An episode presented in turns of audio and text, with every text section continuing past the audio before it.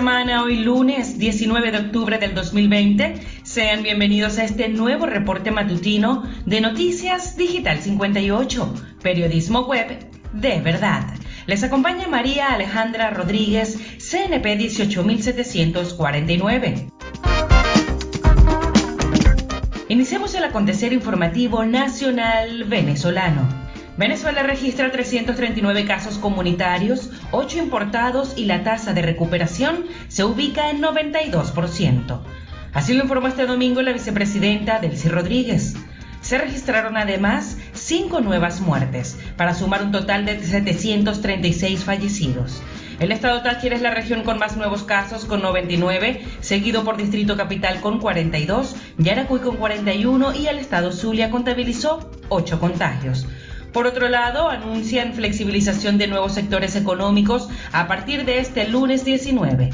Mueblerías, piñaterías, quincallerías, confiterías, joyerías, casas de empeño, floristerías, viveros y licorerías podrán iniciar nuevamente sus actividades comerciales, así como posadas y hoteles, playas y balnearios, parques de diversiones y temáticos, teleféricos, sitios públicos en espacios abiertos, eventos públicos en espacios abiertos, autocines y actividades al aire libre. El presidente Nicolás Maduro reiteró que las flexibilizaciones responden a la celebración de las fiestas navideñas. Continuamos. Instan a la ONU intervenir ante daños provocados por gases expulsados desde la refinería de Cardón. En el complejo refinador se ha iniciado y detenido el proceso de craqueo catalítico sin controles de seguridad, una situación que pone en riesgo la salud de los habitantes de Paraguaná.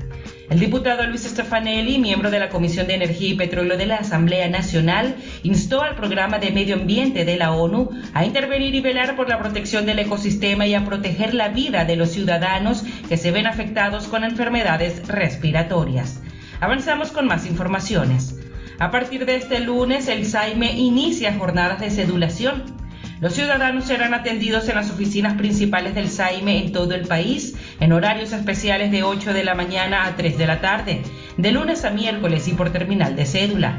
Los días lunes corresponden a los terminales 0, 1, 2 y 3. Los días martes serán atendidos los terminales 4, 5, 6 y los días miércoles los terminales 7, 8 y 9. Se trata de jornadas especiales con miras a la participación ciudadana en los comicios del 6 de diciembre. En el acontecer regional del estado Zulia, desde este lunes 19 de octubre se reactiva el transporte lacustre Puertos de Altagracia Maracaibo. El servicio se iniciará a partir de las 6 de la mañana saliendo del terminal lacustre Mirandino en la costa oriental del lago y hará su último viaje del día a la 1 de la tarde desde la ciudad de Maracaibo con un valor de 50 mil bolívares como tarifa única se anunció que se harán cumplir de manera estricta las medidas de bioseguridad para evitar contagios por COVID-19. Seguimos con más noticias. Comisión para los Derechos Humanos del Estado Zulia, CODES, afirma que solo el 10% de los bachilleres zulianos continuaron sus estudios en el último año. Los egresados se ven obligados a iniciarse en la vida laboral ante la crítica situación económica que vive el país, en la región se contabilizó un preocupante 70% de ausentismo escolar a principios de año, además que el 55% de los maestros no se presentaron a sus trabajos, lo que evidencia un delicado estado de la educación en la entidad. Mientras tanto, Refugio Chiquinquireño se convierte en la gaita del año. El tema fue compuesto por Antonio Quintero y será grabado por el recién fundado grupo gaitero de los servidores marianos. El párroco rector Nedwar Andrade agradeció a los compositores que postularon sus creaciones a raíz de la convocatoria hecha el pasado 29 de septiembre. En nuestro recorrido por el mundo, dos iglesias quemadas y varios saqueos tras multidinaria marcha en Chile. Los santuarios incendiados fueron la iglesia San Francisco de Borja y la iglesia de la Asunción, una de las más antiguas de la capital con más de un siglo y medio de antigüedad, producto de una nueva ola de protestas que se vive en el país austral. Fueron saqueados además varios comercios, entre ellos un supermercado de una cadena internacional y también se registraron ataques de encapuchados a algunas comisarías de la periferia capitalina como Puente Alto. En el continente europeo, Italia registra récord de casos nuevos por COVID-19. Gobierno prepara nuevas medidas. El país registró 11.705 nuevos casos de coronavirus este domingo, dijo el Ministerio de Salud, por sobre el récord previo de 10.925 informado en la víspera. Además, la nación tiene el segundo mayor número de muertos en la región después de Gran Bretaña, con 36.523 decesos desde que se inició el brote en el mes de febrero, según cifras oficiales. Pfizer podría empezar a suministrar vacuna COVID-19 después de elecciones de Estados Unidos.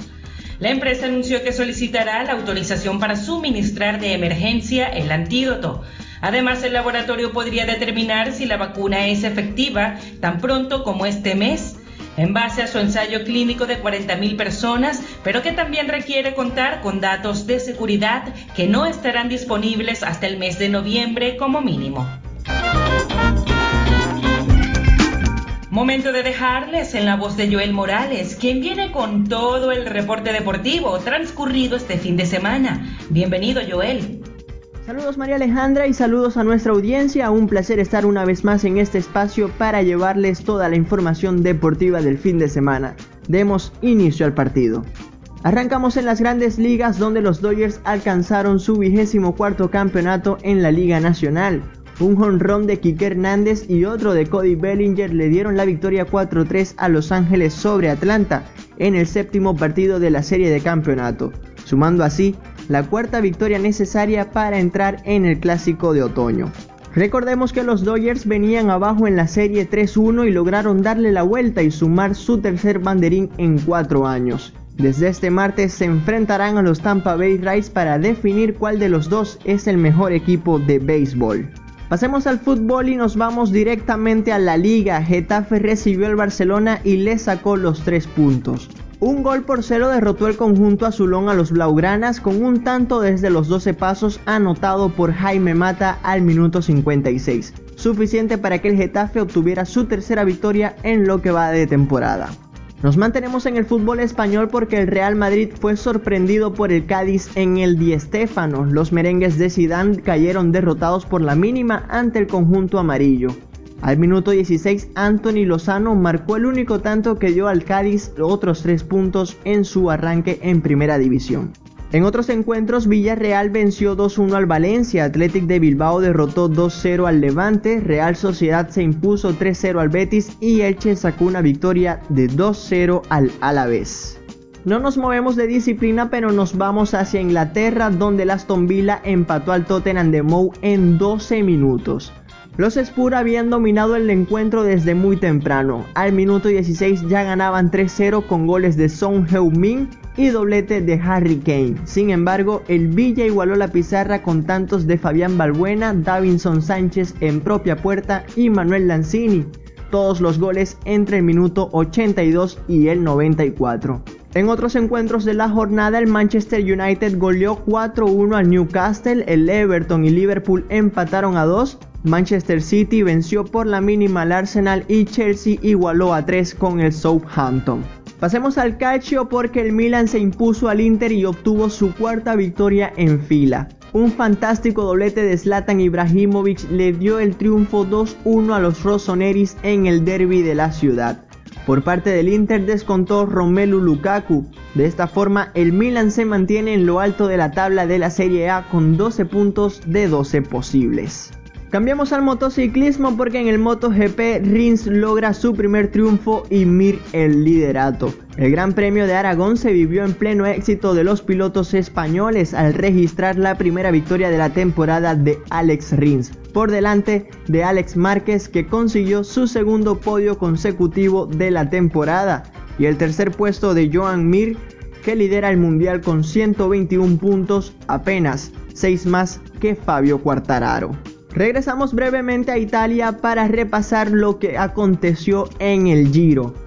Tao Gegenhardt gana la decimoquinta etapa y Joao Almeida mantiene la maglia rosa. El ciclista británico completó el recorrido desde la base aérea de Rivolto hasta Pancavallo en 4 horas 58 minutos y 52 segundos. Se trataba además de la primera prueba con grandes escaladas del certamen italiano. Por su parte, el portugués sigue liderando la competición con 59 horas 27 minutos y 38 segundos, apenas 15 segundos más que el neerlandés Wilco Kelderman. Y como es costumbre, cerramos en el hipódromo La Rinconada. En la programación hípica de este domingo 18 de octubre, la yegua Catira Daniela se adjudicó el clásico Lanzarina, mientras que el pura sangre Growing Nerd ganó el clásico Victoriado.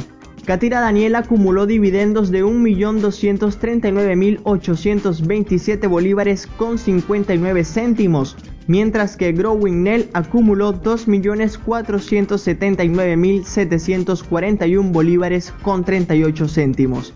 Para conocer otros resultados de la jornada hípica, visiten nuestro portal web. Este encuentro llegó a su final, María Alejandra, me toca retornar contigo. Agradecida contigo Joel, nos escuchamos en una próxima entrega deportiva. Feliz inicio de semana. De esta manera nosotros ponemos punto final a este reporte matutino. En la voz para todos ustedes, María Alejandra Rodríguez, CNP 18749. Somos Noticias Digital 58, periodismo web de verdad. Tengan todos un feliz inicio de semana. Thank you.